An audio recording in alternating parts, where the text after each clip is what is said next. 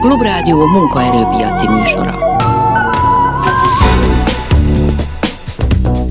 Jó napot kívánok, Sámeszi János vagyok. A mai műsorba egy órát szánunk arra, hogy évet kezdjünk a szakszervezeti konfederációk vezetőivel, a versenyszféra képviselőit hívtuk meg, hogy arról beszélgessünk, hogy milyen volt a tavalyi év, milyen lesz az idei év, bérszempontból, munkavállalói szempontból. Már is kezdünk.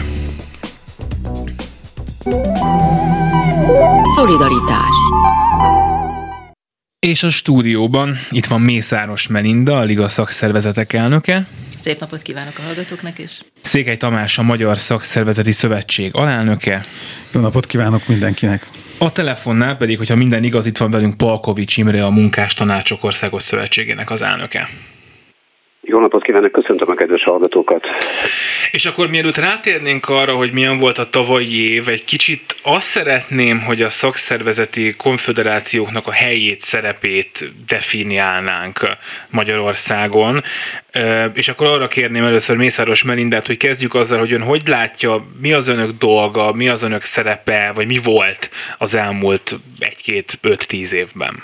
A szakszervezeti konfederációknak, akik alapvetően ugye az országos érdekegyeztetésben vesznek részt, és olyan jogi személyeket, olyan ágazati szövetségeket tömörítenek, amelyek már önmagukban is egyébként jelentős létszámot képviselnek az országban. Az elmúlt évek gyakorlatához hasonló szerepet kellett vállalniuk, kiegészítve azzal a nagyon fontos tényel, hogy azért egy világjárvány időszakában olyan új feladatok is jelentkeztek, éppen az országos érdekegyeztetés keretében, keretei között, amelyek új elemként bővítették az országos konfederációk repertoárját. Ilyen volt többek között az, hogy a Magyarországon teljesen szokatlan és eddig ismeretlen olyan védelmi intézkedéseket, egészségvédelmi és a foglalkoztatást, a munkahelyeket megőrző intézkedésekről kellett egyeztetni, amelyek ilyen létszámban, ilyen mértékben az elmúlt években nem voltak egyébként benne a gyakorlatban. Kiegészült ez azzal is egyébként, egyébként, hogy a munkahelyeken is ugyanezekben az egyeztetésekben részt kellett vennie, nem csak a konfederációnak, hanem a konfederációhoz tartozó tagszervezeteknek is, és hát olyan új fogalmakkal is megismerkedtünk, amelyek a nemzetközi gyakorlatban korábban már megvoltak, ilyen például ugye a Kurzarbeit, a bértámogatási program, és még hasonló formák is. Székely Tamás, ugyanerről? Én talán azzal egészíteném ki, hogy számos olyan terület az elmúlt időszakban kikerült a konfederációk működési területéről, ami hiányzik. Hát ezért érdemi érdekegyeztetésről mondjuk az elmúlt 10-12 évben nem beszélhetünk. És ezzel párhuzamosan szerintem a konfederációnak, amit egyébként a Magyar Szakszereti Szövetség visel, hogy oktassa azokat a tisztségviselőket, akik végül is a konfederáció tagszervezeteit vezetik, illetve hát valamilyen tisztséget töltenek be. De az valóban egy nagyon fontos dolog, hogy az érdekegyeztetés, az országos szintű érdekképviselet, az mindenképpen a konfederációk feladata. Palkovics Imre?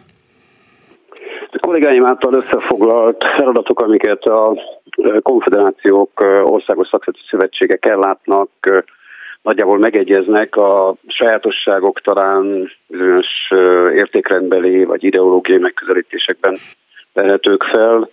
Így a munkástanácsokra tevékenységére talán ismerten jellemző az, hogy keresztény szociális szempontokat vesz kiindulási alapként, és hát ehhez próbálja meg igazítani a akcióit, a céljait és a gyakorlati tevékenységét, és még egy speciális terület tartozik talán, talán hozzánk az alakulásunktól kezdve, ami a dolgozói tulajdont is egy fontos munkavállalói megszerzendő jognak tekintjük. Erre gyakorlati példát most a Heredi Porcelán manufaktúrát tudnám felhozni, ahol rendszerváltást követő pár évben megszerzett dolgozói tulajdon még mindig a munkavállalók mintegy 75%-os tulajdonában van, és hát ennek a gondolatnak a terjesztését, megőrzését ennek a szándéknak tartjuk fontosnak, és hát nyilván valamiről kollégák is beszéltek, legújabb kihívásokkal is ugyanúgy közösen nézünk szemben, mint, mint ahogy ezt ők említették itt a koronavírus válsággal összefüggő tevékenységek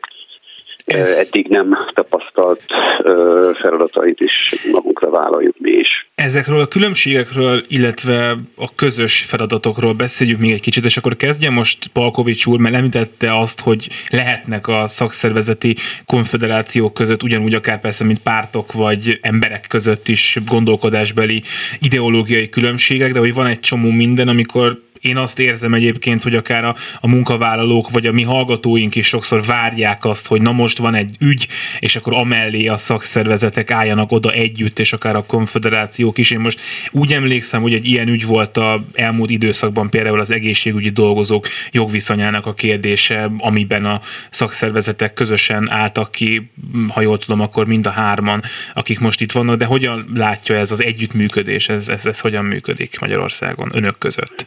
Én azt gondolom, hogy mindazon már jelzett különbségek ellenére, amelyek úgy gondolom, hogy nem egyfajta devianciából fakadnak, hanem a demokráciának, a demokratikus társadalmi működésnek a velejárói, hogy különböző értékrendek mentén próbálják a társadalmi szereplők megfogalmazni a céljaikat, gyakorlatukat végrehajtani.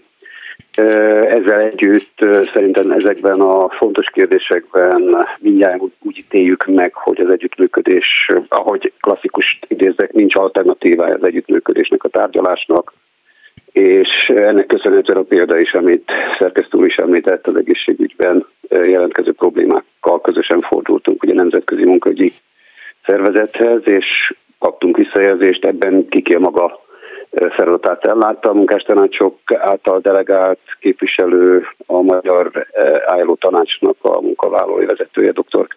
Cuglerné Judit szakmai előkészítésben és az ügy kezelésében fontos munkát végzett, és de ugyanígy a kollégák és a társkonfederációk is hozzájárultak ahhoz, hogy ez egy sikeres akciónak nevezhető legalábbis eddig ezen a szinten, ameddig ugye a panaszbenyújtás is arra adott számunkra pozitív válasz megérkezett.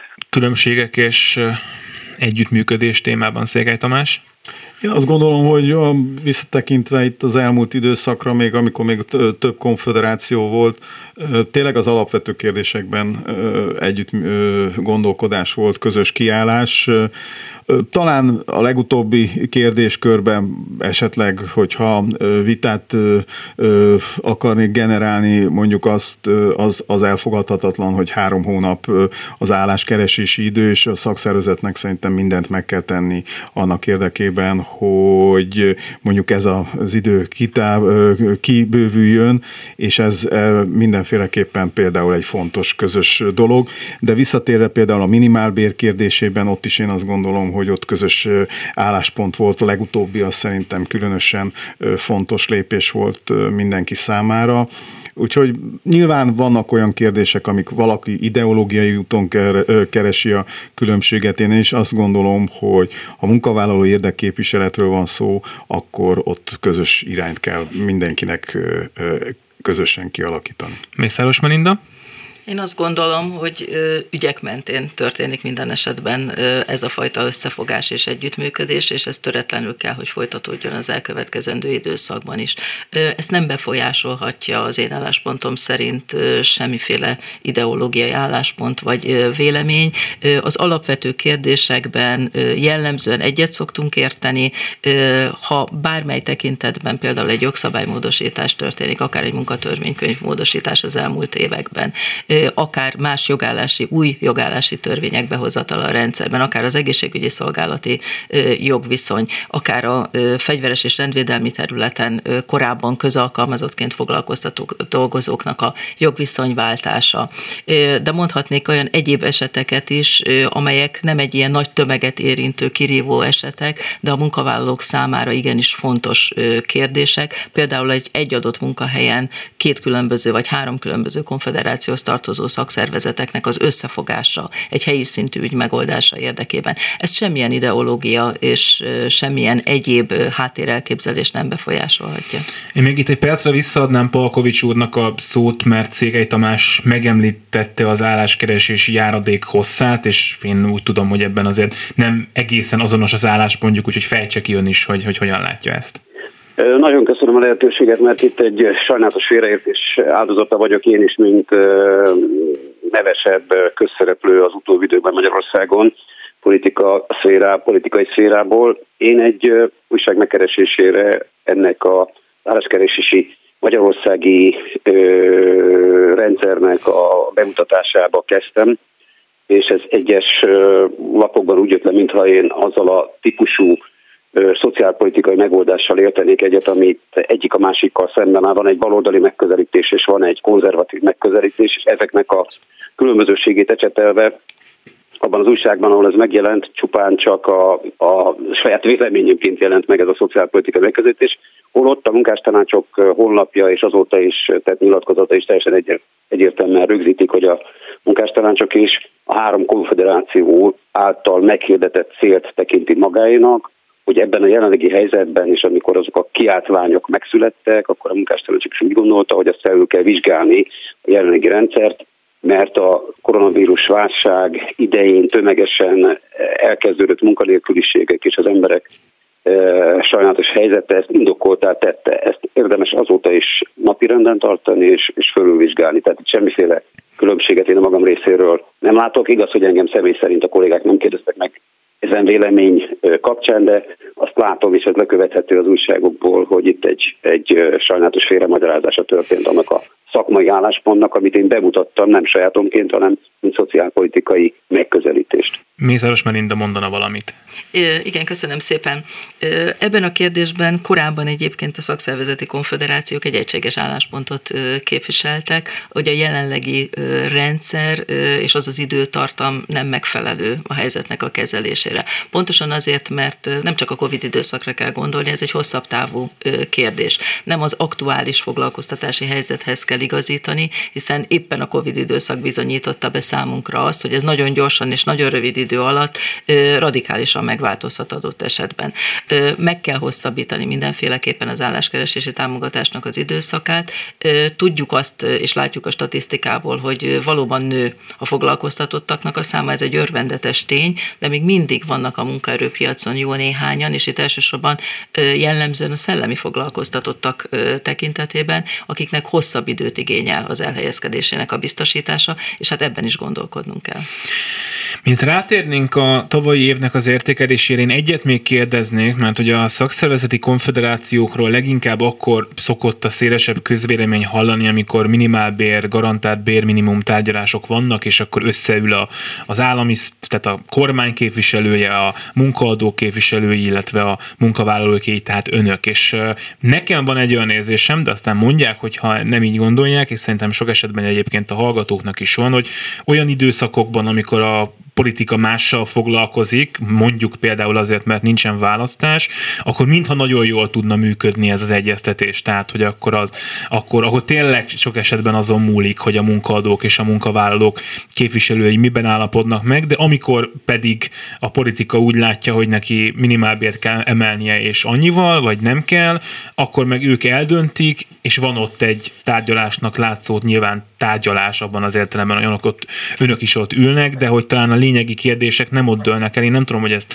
így látják-e. Székely Tamást kérdezem először. Én nem látom, nem, nem, nem, nem, ez nem hm. így működik.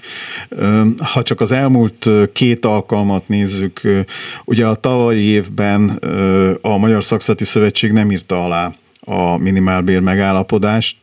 Így utólag visszagondolva is helyes döntése volt a, az elnökségnek, hiszen 3,6% volt akkor a minimálbér emelés, és hát látjuk, hogy egekben az infláció, tehát ott egy teljes reálbér csökkenés következett be.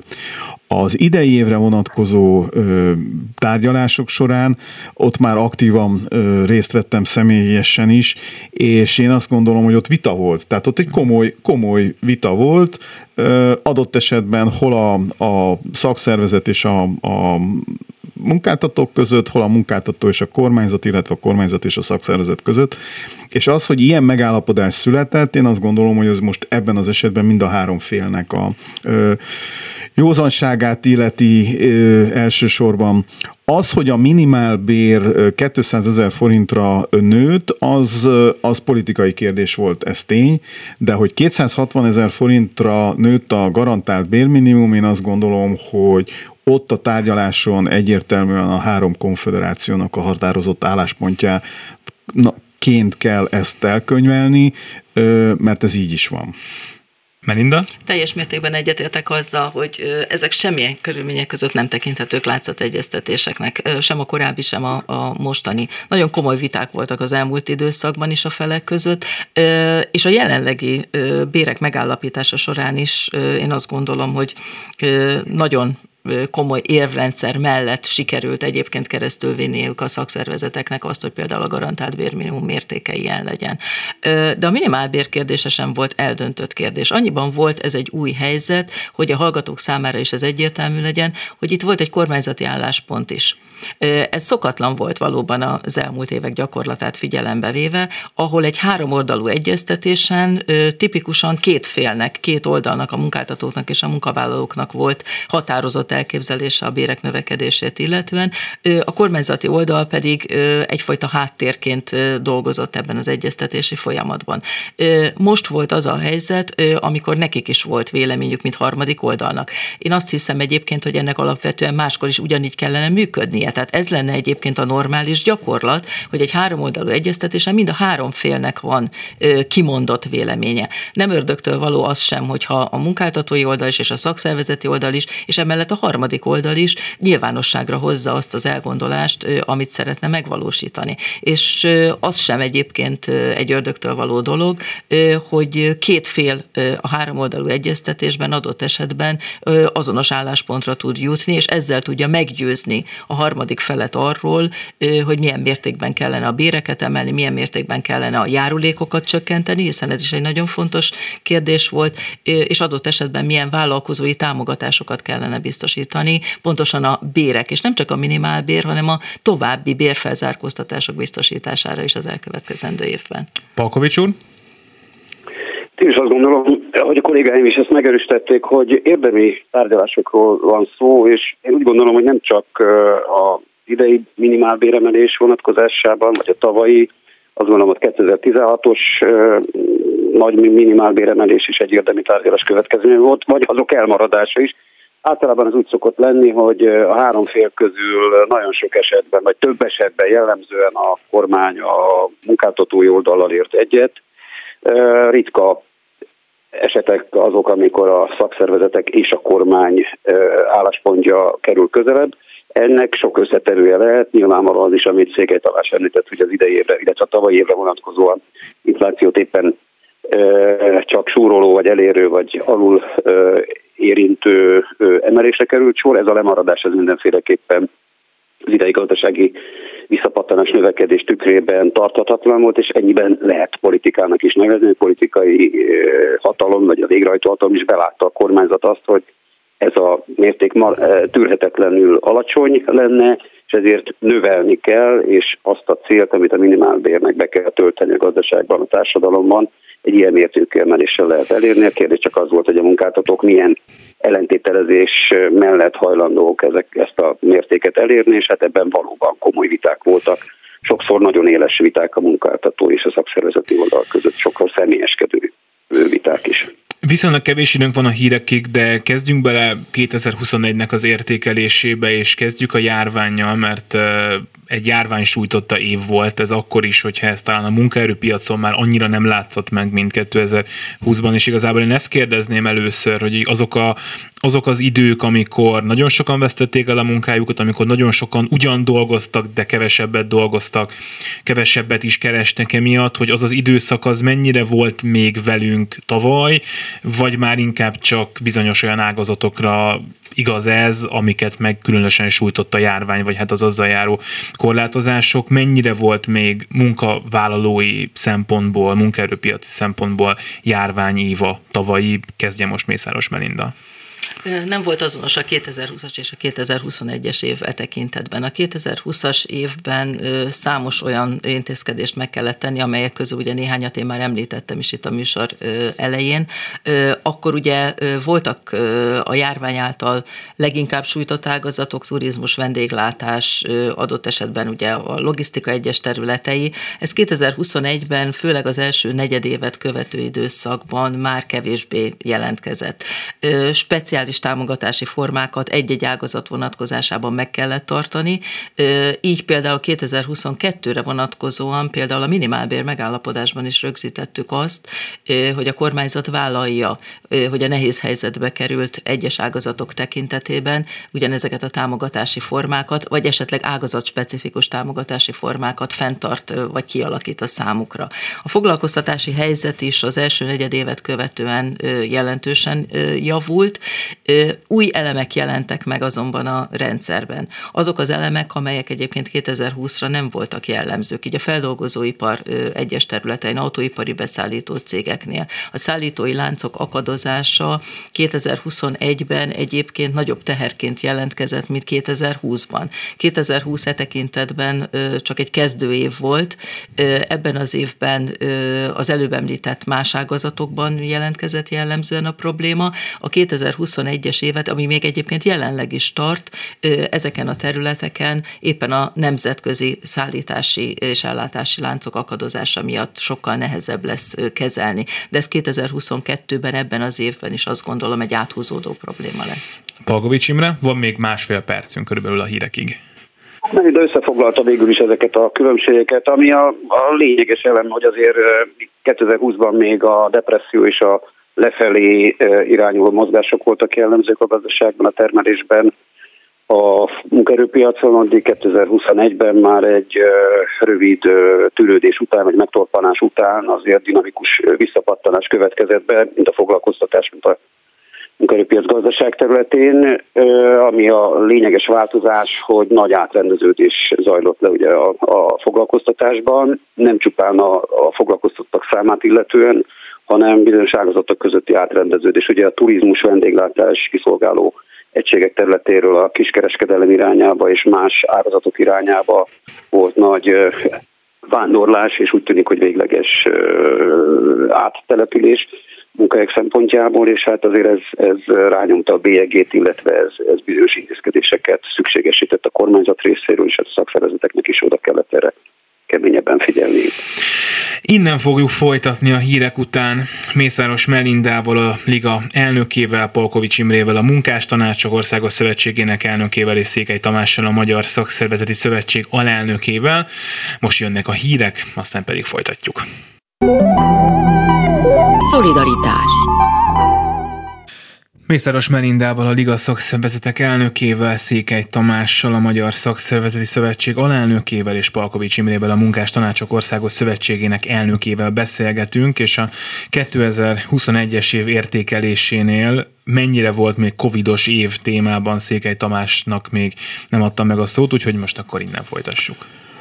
Folytatva valóban egy kicsit, mintha enyhült volna a Covid-nak a hatása a tavalyi évben, de az látszik, hogy a pandémiás válság átment egy gazdasági válságá, és azért nagyon sok területen nagyon komoly kihívások elé állította nem csak a cégvezetést, hanem a munkavállalókat és a szakszervezeteket is a tavalyi év.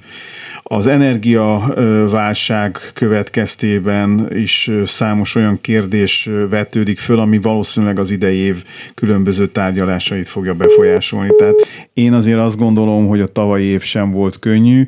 Nyilván, hogy a 2020-as évben a pandémiás helyzetből fakadó első lépések, amikor végül is leállították jószerivel az egész országot, az a tavalyi évben akkora hatást nem gyakorolt, hiszen számos esetben már az oltás valamilyen megoldást jelentett a védekezés szempontjából. És akkor térjünk rá most a bérekre, és akkor maradjon a szó Székely Tamásnál, mert ugye említette, hogy az előző évi bér megállapodást azt nem írta alá a Magyar Szakszereti Szövetség annak idején, és hogy ebben végül is igazuk volt, vagy igazuk lett utólag. Úgyhogy nézzük meg azt, hogy a 2021-es év az bér szempontból hogyan nézett ki, mondjuk nem tudom, egy, egy tízes skálán, ami, ami elérhető lett volna, ahhoz képest mi valósult meg.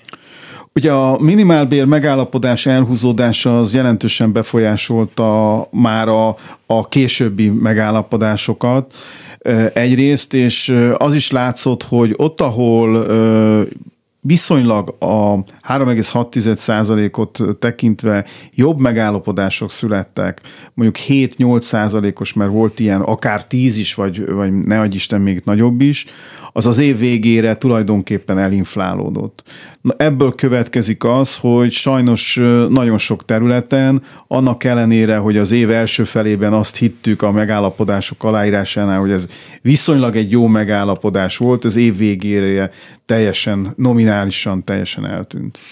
Mészáros Melinda? A 2021-es év, és hasonló lesz azt hiszem a 2022-es és az infláció tekintetében, lényegesen meghaladta a mérték a várakozást, a korábbi várakozást, amikor az év elején, 2021 elén akár a minimálbér megállapodás, akár az egyes társaságoknál a megállapodások megköttettek. Több esetben éppen ezért a korábbi gyakorlatunkat fenntartva több lépcsős megállapodásokat kötöttünk, illetve beépítettük a megállapodásokba az évközbeni újratárgyalásnak a lehetőségét, éltünk is ezzel a lehetőséggel, és a munkáltatók többségénél egyébként eredményt is tudtunk ezzel elérni, kiküszöbölve egyébként azokat a nem várt inflációs hatásokat, amire azért azt gondolom, hogy senki nem számított 2020 végén vagy 2021 elején. A helyi szintű megállapodásokat jellemzően a minimálbér megállapodás megkötését követően véglegesítjük. Itt ez az elhúzódó tárgyalási folyamat is befolyásolta a 2021-es évet. És hát volt egy, egyfajta gazdasági kiszámíthatatlanság is azért a rendszerben. Én azt gondolom, hogy minden pozitív várakozással szemben azért maguk a foglalkoztatók és maguk a munkavállalók sem voltak annyira bizakodók a 2021-es év elején, mint amit egyébként várakozáson felül hozott ez az év. Sokkal magasabb mértékű megállapodásokat tudtunk realizálni, mint amit egyébként mi magunk is vártunk egy ilyen kritikus és jószerivel kiszámíthatatlan gazdasági helyzetben. 2022-re is már nagyon sok munkáltatónál megkötöttük a megállapodásokat, vagy a megállapodások véglegesítése jelenleg folyamatban van, és szintén nagyon magas mértékű százalékban is kifejezhető megállapodásokat kötünk a keresetek további növekedése érdekében. Itt már figyelembe vettük azt a megnövekedett inflációs várakozást is, amit egyébként hozzátenném, hogy a 2022-re vonatkozó minimálbértárgyalások során sem tudtunk még. Tehát ott még mi egy sokkal alacsonyabb inflációs várakozással számoltunk.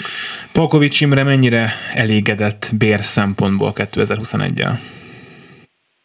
Hát tulajdonképpen a minimálbérről már elmondtuk, már mint a 21-es minimálbérről, hogy nem tudtuk elérni a szükséges mértékű emelést, amit szerettünk volna, de ez nagyból, nagyjából azoknak az érveknek köszönhető, amit a kollégák is említettek, hogy a tárgyalások során mind a munkáltatók, mind a szakszer, illetve a kormány is azon az állásponton volt, hogy elég bizonytalan a gazdaság helyzete.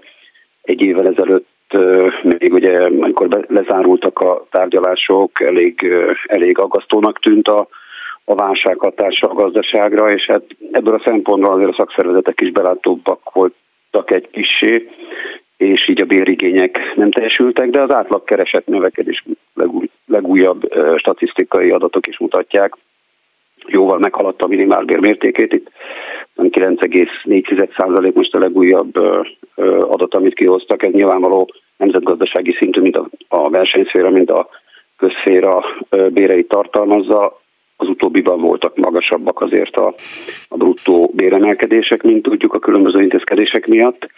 De összességében a koronavírus válság kezdet időszakában felrajzolt jóslatok vagy képek azért, azért hála Istennek nem valósultak meg, és tényleg optimistább forgatókönyv zajlott. De nyilván szakszervezetek a bérekkel soha nem lehetnek elégedettek, szeretnénk mindig többet keresni, de most ezek voltak a realitások. Illetve, hogy talán az az időszak, amit azért itt az elmúlt években átélhettek a munkavállalók, hogy kétszámjegyű béremelkedésekre számíthattak, és aztán az infláció meg még nem volt annyira magas, mint az elmúlt egy-két évben már, illetve mind amennyire valószínűleg az idei évben lesz. Tehát, hogy az az időszak, amikor az év elején ott volt a papíron, hogy na most 10%-kal lett több, és akkor az ember úgy nagyjából tudhatta, hogy jó, akkor én most ennyivel, picivel, de jobban fogok élni, mint tavaly. Ez úgy tűnik, hogy elmúlt, és mondjuk ott, ahol csak 5-6% van a papíron, ott mondjuk most azért kell majd izgulni, hogy az év végén az egyáltalán még, még reálbér emelkedés jelentsen, és mondjuk ne csökkenést, és Palkovics Imrénél hagynám a szót. Hát igen, ez egy, ez egy különbség, de ha hosszabb távon nézzük ezeket a trendeket, akkor azért az megállapítható, hogy az elmúlt évtizedekben Magyarországon azért nem igazából volt jellemző az, hogy tartósan növekedtek a reálkeresetek, vagy a reálkeresetek értéke tartósan ugye megmaradt. Különböző válságok voltak, csak a 2008-as pénzügyi válságot is azt követő éveket, ha nézzük, nem reál érték megőrzés volt, vagy, vagy reál növekedés, hanem sajnálatos módon, hogy reál csökkenések voltak, mind a minimálbér, mind az átlagkeresetek vonatkozásában. Én nem mondom azt, hogy ezzel meg lehetünk elégedve, de ha és kizárólag az infláció csak és magyar jelenség lenne, akkor, akkor föltetnénk a kérdést, hogy hol rontottuk el, vagy kirontott el ilyen mértékben, de hát látjuk azt, hogy ez világjelenség, különböző világ szinten működő kutatóirodák, vagy kutató központok is jelzik azt, hogy, hogy súlyos problémák vannak az inflációval, és sajnálatos módon nem is fog egyik pillanatról a másikra leállni de mindezekkel együttvéve azt gondolom, hogy egy, egy 3-3,5 százalékos elkeresett növekedés az, az már érzékelhető szint. Egy 2, másfél-két százalék az azt mondják, az nem érzékelhető a munkavállalók oldaláról, de egy 3-3,5-4 százalék körüli az mindenképpen. Sőt, vannak egyes optimista jóslatok itt különböző kutatásokat, hogyha nézünk, akik azt mondják, hogy nem kizárt a kétszámjegyű reálkeresett növekedés sem nemzetgazdasági szinten 22-ben, hát majd meglátjuk, reménykedünk, hogy, hogy valóban fölfelé emelkedik ez a mérték. Fogunk még majd erről beszélni, hogy mi lehet 22-ben, de picit még a munkavállalói jogoknál ragadjunk le, mert tehát nyilván nem csak a bérek azok, amik egy munkavállaló számára fontosak, hogy ebben mondjuk a tavalyi év, vagy akár a Covid időszak óta eltelt most már két év, az, vagy majdnem két év, az, az hogyan teljesített, mert azért itt hoztak olyan szabályokat a Covid idejében, amik megkönnyítették a, a, a munkaadóknak azt, és most ezt az ő szempontjukban mondom, hogy rugalmas rugalmasak legyenek, és tudjanak gyorsan alkalmazkodni eh, ahhoz, hogy adott esetben a járvány miatt például nem tudnak dolgozni, de ezek nem biztos, hogy olyan szabályok, amik a, amik a munkavállalóknak eh, kedveztek, és hát a kérdés az, hogy ez, eh, ez mostanra elmúlt-e, tehát azt lehet mondani, hogy a munkavállalói jogok azok ott vannak, mint voltak, vagy nem múlt el, kérdezem mondjuk Székely Tamást először. Há, dehogy múltak el, sőt, hát az látszik, hogy, hogy még jobban ö, szorít a, a nadrágszíj. Ugye itt elsősorban a munkaidő kerettel kapcsolatos jogok és kérdések burjánoztak el, de hogyha egy kicsit szélesebbre vesszük a, az objektívet, hát azért itt a sztrákjoggal kapcsolatos dolgok is, főleg kormányzati rendeleteken keresztül próbálták bizonyos területen korlátozni, mondjuk a légirányítás, hogyha vesszük, de hát ide sorolható, hogy azért szépen menet közben megszűntek a munkaügyi bíróságok, megszűnt az egyenlő bánásmód hatóság, tehát szépen itt azért a pandémia árnyékában számos olyan kormányzati intézkedés történt, ami tovább rontotta a munkavállalók pozícióját, ami a jogokat illeti. Mészáros Melinda? Egyetértek azzal, amit Tamás az előbb elmondott, de azért más oldalról szeretném egy kicsit megvilágítani. Ha már szakszervezeti konfederáció képviselőjéként ülünk itt, akkor azt gondolom, hogy feltétlenül beszélnünk kell ugye e tekintetben a szakszervezeteknek a szerepéről és a helyéről is, illetve hát a szakszervezeti jogok gyakorlásáról is. Ez egy nagyon kényes kérdés, hiszen a kollektív jogok korlátozása ugye 2012 óta gyakorlatilag folyamatosan és stabilan fönnáll. De beszélnünk kell arról is, hogy milyen szerepet tudtunk vállalni éppen ezeknek az intézkedésnek a, meghozatalát követően, hogy helyreálljon egyébként és megfelelő gyakorlatot folytasson adott esetben egy-egy munkáltató. Így a versenyszfér és a kormány állandó konzultációs fórum a VKF keretei között például a munkaidő keret alkalmazása, annak az elszámolás technikája vonatkozásában azonnal tudtunk egy olyan kormányzati intézkedést elérni, ami egyébként helyre tette azokat a problémákat és anomáliákat és elszámolási vitákat a felek között, ami a pandémiás időszak kapcsán a meghosszabbított munkaidőkeretekhez kapcsolódóan kialakult. De ugyanígy voltak elszámolási viták egyébként éppen a keretek lezárását követően egyes munkahelyeken. Itt is tudtunk egyébként azonnali intézkedést, és egy átfogó hatósági vizsgálatot is elrendeltetni ezeknél a munkáltatóknál. Ez nem jelenti azt, hogy nem kell folyamatosan odafigyelniük a szakszervezeteknek, a konfederációknak is, és a helyi szintű szakszervezeteknek is pont a jogsértések kapcsán. De ha visszautalhatok még egy kicsit a bérre, akkor a bérek tekintetében is számos helyről kapok olyan megkeresést és utalást, hogy mi van azokkal, ahol nem működik szakszervezet. Azok vannak a legrosszabb helyzetben, azt kell, hogy mondjam, mert a szakszervezetek nem csak a bérek, hanem az ilyen jogsértések kapcsán is azonnal képesek voltak beavatkozni a pandémiás időszakban, és most is azt látjuk és azt tapasztaljuk, hogy ott nőnek jellemzően is jelentősebb mértékben a bérek, ahol van, aki egyébként érdemi tárgyalást tudjon folytatni a munkáltatóval. Ezt egyedileg egy munkavállaló vagy munkavállalói csoportok nem tudják elérni. A panasz elsősorban azokról a helyekről érkezik, ahol még nem működnek szakszervezetek. Egyetlen egy mondatot mondjunk talán arról, hogy itt egy új munkavállalói lehetőség jött be az elmúlt időszakban, már pedig az, hogy azt a munkavállalót, akinek nincsen COVID elleni védőoltása, fizetés nélküli szabadságra lehet küldeni, és én azt hiszem, hogy függetlenül attól, hogy ki mit gondol az oltásról, vagy helyesnek tartja akár ezt a rendelkezést, arról talán mindenképpen kell a szakszervezeti vezetőkkel beszélgetnem, hogy, hogy ez mégiscsak egy olyan joga most a munkaadóknak, amihez hasonló talán eddig nem volt a palettán, és hogy erre, erre ez, egy, ez egy olyan változás, amiről talán mondani kell valamit Mészáros Melinda. A versenyszférában ma sem tipikus az, hogy a munkáltató kötelezi a munkavállalókat ugye az oltás felvételére. Hát ennek több oka van. Elsősorban azt gondolom, hogy gazdasági okai vannak, hiszen egy munkáltató számára a munkavállalók elvándorlása és a munkaerő hiány kezelése, ez egy versenyképességi kérdés jelenleg. Ennek a megakadályozására nem kötelezik a munkavállalókat. A közféra az egy másik terület, hiszen ott jó néhány terület vonatkozásában maga a jogszabály tette kötelezővé a védőoltások felvételét. A legnagyobb problémát ezen a területen szociálisan érzékenyen tekintve erre a részre az jelenti, hogy a bér nélkül, illetmény nélkül, fizetés nélküli szabadságon lévő munkavállalók esetében egyrészt az egészségügyi ellátások biztosítása is ugye csak az egyéni járulék megfizetése kapcsán érhető el, gyakorlatilag szünetel e tekintetben az ellátásoknak a lehetősége. Másrészt pedig ugye a megélhetésükhöz szükséges jövedelem kiesik számukra. Például a Magyar Honvédség vonatkozásában még súlyosabb kérdésként merül föl az, hogy a veszélyhelyzeti időszakban az egyén saját döntése alapján a jogviszony megszüntetésére nem jogosult, tehát gyakorlatilag még kiszolgáltatottabbá teheti azokat, akik nem veszik fel a kötelező védőoltásokat. Palkovics Imre?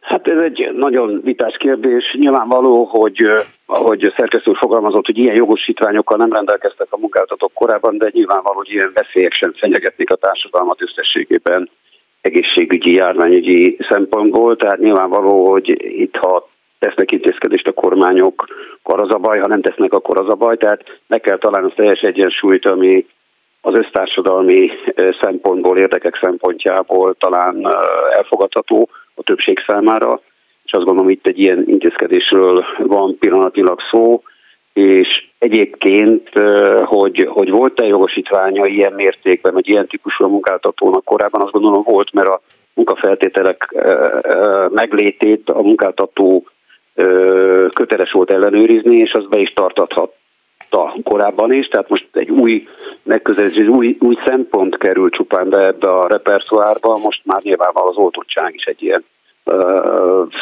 foglalkoztathatósági kritériumnak számít, és hát ebből a szempontból van joga kérdőre vonni a munká, munkavállalót. Az egy más kérdés persze megint, hogy, hogyha valaki önként úgy dönt, hogy nem él ezzel lehetőséggel, vagy ilyen vagyonoknál fogod, ezt azért tudni kell, hogy aki orvosilag tudja igazolni, orvosi egészségügyi szempontból igazolható, hogy ő nem veheti fel az oltást, azt, azt a szemét nem érinti ez a, ez a retorzió.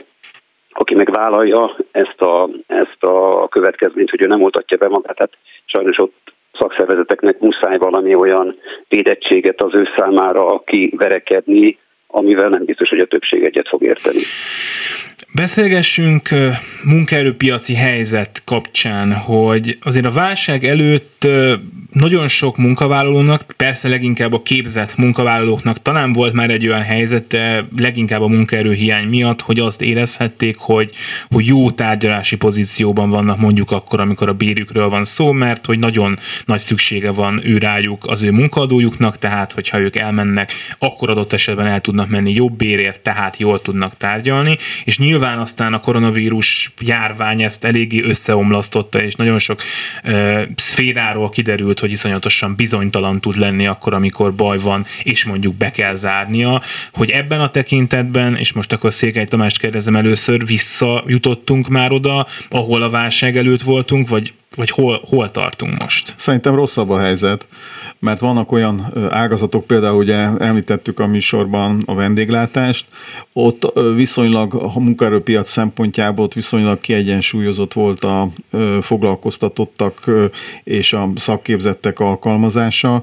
Itt most azt tapasztaljuk több területen, hogy a vendéglátásban igen komoly szakember hiány van, szakács és egyéb területen is, és ugyanez a jelenség tovább sem marad a versenyszféra más ágazataiban.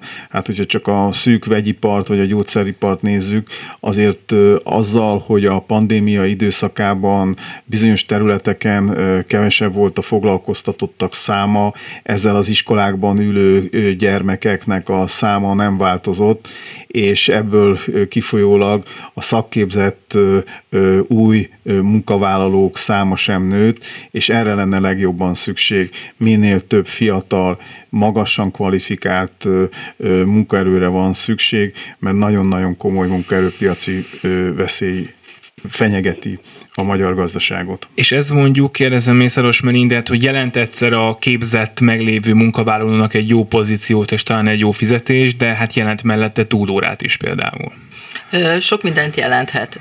Az elmúlt időszakban, a Covid időszakában mondjuk a vendéglátás és turizmus területéről kényszerből elvándorolt munkavállalók számára sokkal nagyobb súlya esett alatba a stabilitás. Más helyeken helyezkedtek el, találtak egy stabil munkahelyet, és ma még mindig azt látjuk egyébként, hogy Tamás is említette, hogy nem mennek vissza a másik ágazatba, az anyaágazatukba, hiába rendelkeznek egy odailleszthető megfelelő szakképesítéssel és gyakorlattal, még kevesebb bérér és inkább a stabilitást választják. De talán ez, bocsánat, hogyha most magunk mögött hagyjuk hát, talán már a járványt végre, akkor ez lehet, hogy elmúlhat. Mert akkor lehet, már... hogy ez változik. Más szektorokban egyébként ennek éppen az ellenkezőjét tapasztaljuk. Tehát újra elindult egy elvándorlási hullám, ennek természetesen az alapbefolyásoló tényezője maga a bér és a munkafeltételek, munkakörülmények.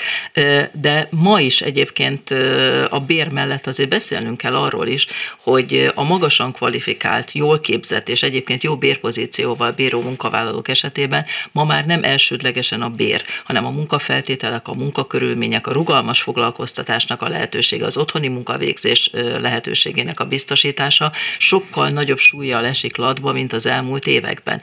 Mi szakszervezeti oldalról mindig is beszéltünk arról, hogy a munkafeltételeket és a munkakörülményeket is javítani kell az adott munkáltatóknál. Tehát azt a fajta komfortérzetet biztosítani kell a munkavállalóknak, ami sok esetben hiányzik a munkahelyeken. Erre most már azért nagyobb törekvést látunk egyébként a munkáltatók részéről is. De hangsúlyozni kell, hogy a magyar munkavállalók tömegesen szakszervezeti támogatás hiányában nincsenek abban a helyzetben, hogy egyénileg különböző bérharcokat tudjanak folytatni a munkáltatókkal. Nagyon specifikus és egyes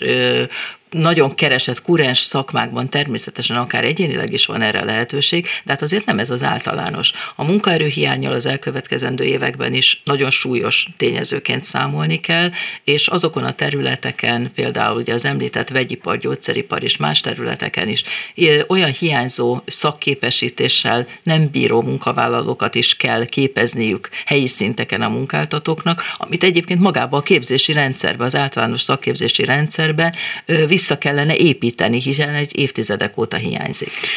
És akkor nézzük meg 2022-t, és akkor most először Palkovics Imrétől kérdezem, most tegyék meg, hogy mind a hárman ezt röviden, mennyire lesz jó év 2022 magyar dolgozó szempontból? Elnézést kérek, én a iménti témához nem szólhattam hozzá, hogy, hogy a, a munkavállalóknak a helyzete nemzetgazdasági szinten azt gondolom nem egyénileg, persze különböző eltérő ágazati specifikális viszonyok vannak, de a magyar munkavállaló, a magyar nemzetgazdaságon belül azt gondolom, hogy jobb helyzetben van, mint az korábban volt. Tehát a kompozíciói a munkaerő hiány miatt, a felfutó gazdasági teljesítmények miatt és a munkaerő, megnövekedett munkaerő igény miatt jobbak hogy ezt valóban szakszervezeti háttérrel jobban fogja tudni érvényesíteni ezt a megnövekedett pozíciót, vagy kihasználni, abban teljesen egyetértek Mészáros Menindával. 22-re visszatérve, én azt gondolom, hogy a kilátások nem rosszak. Tehát az, hogy két számjegyű lehet a bruttó bérnövekedés, még a megnövekedett, már tárgyalt inflációs szempont alapján is azért reálkeresett növekedése van lehetőség, munkaerőhiány, fenyegeti a magyar gazdaságot, tehát a munkavállalók foglalkoztatottsága nem depressziós, hanem, hanem éppen keresleti oldalról közelíthető, és hát összességében úgy gondolom, hogy a járvány enyhülésével azok a említett munkavállalói jogkorlátozások is enyhülni fognak, mert a foglalkoztathatóságnak nem csupán, hogy itt kollégák is mondták, a bérek, bár nagyon meghatározó eleme, de a munkahelyi körülmények, a munkavállalói jogok javulása is egy, egy fontos szempont lehet. Tamás, egy percben? Én azt gondolom, hogy a 2022 év az sok kihívás előtt állítja a munkavállalókat és a szakszervezeteket egyaránt. Én azért a két számjegyű béremelési hullám mellett látok bizonyos területeken feszültséget, amely a bér összecsúszásból, bértorlódásból fakad, tehát elképzelhető, hogy több helyen konfliktusos bértárgyalásokra kell számítani, és hát ne felejtsük el, hogy azért itt az elmúlt időszakban egy elég komoly mentális átalakuláson esett át a társadalom, amit valamilyen formában formában kezelni kell, és hogyha csak a dátumot nézem, tíz éve van egy olyan munkatörvénykönyvünk, ami nem nevezhető munkavállaló és szakszervezeti jogokat támogató munkatörvénykönyvnek, ehhez is hozzá kéne minél gyorsabban esni, hogy ez megváltozzon, ehhez nyilvánvalóan a környezetnek is meg kell változni. Kérdés az, hogy megváltozik-e 2022-ben. Melinda, egy zárszót kérek szépen. Én még mindig látok egyfajta bizonytalanságot a világjárvány alakulását illetően, ugye ezt az elmúlt napok adatai is alátámaszthatják, és hát látjuk az környező országok helyzetének alakulását is. Még mindig komoly befolyásoló tényezőként ítélem meg egyébként a szállítási láncok akadozását, hiszen látjuk ugye a boltok feltöltöttségéből adott esetben, vagy a feldolgozóiparban működő vállalkozásoknál. Több helyen tapasztalunk még egyébként tervezett létszámcsökkentést, csökkentéseket is. És hát van olyan munkáltatónk, ahol, mint említettem, sztrájk helyzet előtt állunk, éppen a 2022-re vonatkozó bérek megállapításánál. Tehát az a fajta jelentős különbség az egyes ágazatok és az egyes foglalkoztatók között 2022-ben is fennmarad, amit 2021-ben tapasztalhattunk. Ennek ellenére a megkötött megállapodások alapján én is azt gondolom, hogy bizakodóak lehetünk 2022-re vonatkozóan. Mészáros Melinda, a Liga szakszervezetek elnöke, Palkovics Imre, a Munkástanácsok Országos Szövetségének elnöke és Székely Tamás, a Magyar Szakszervezeti Szövetség alelnöke voltak itt az elmúlt szűk órában. A műsort Gerendai Bas Ágnes szerkesztette, Budai Márton volt a technikus, Szabó Csilla kezelte a telefont. Maradjanak a Klubrádióval, minden jót kívánok! Szolidaritás a Klubrádió munkaerőpiaci műsorát hallották.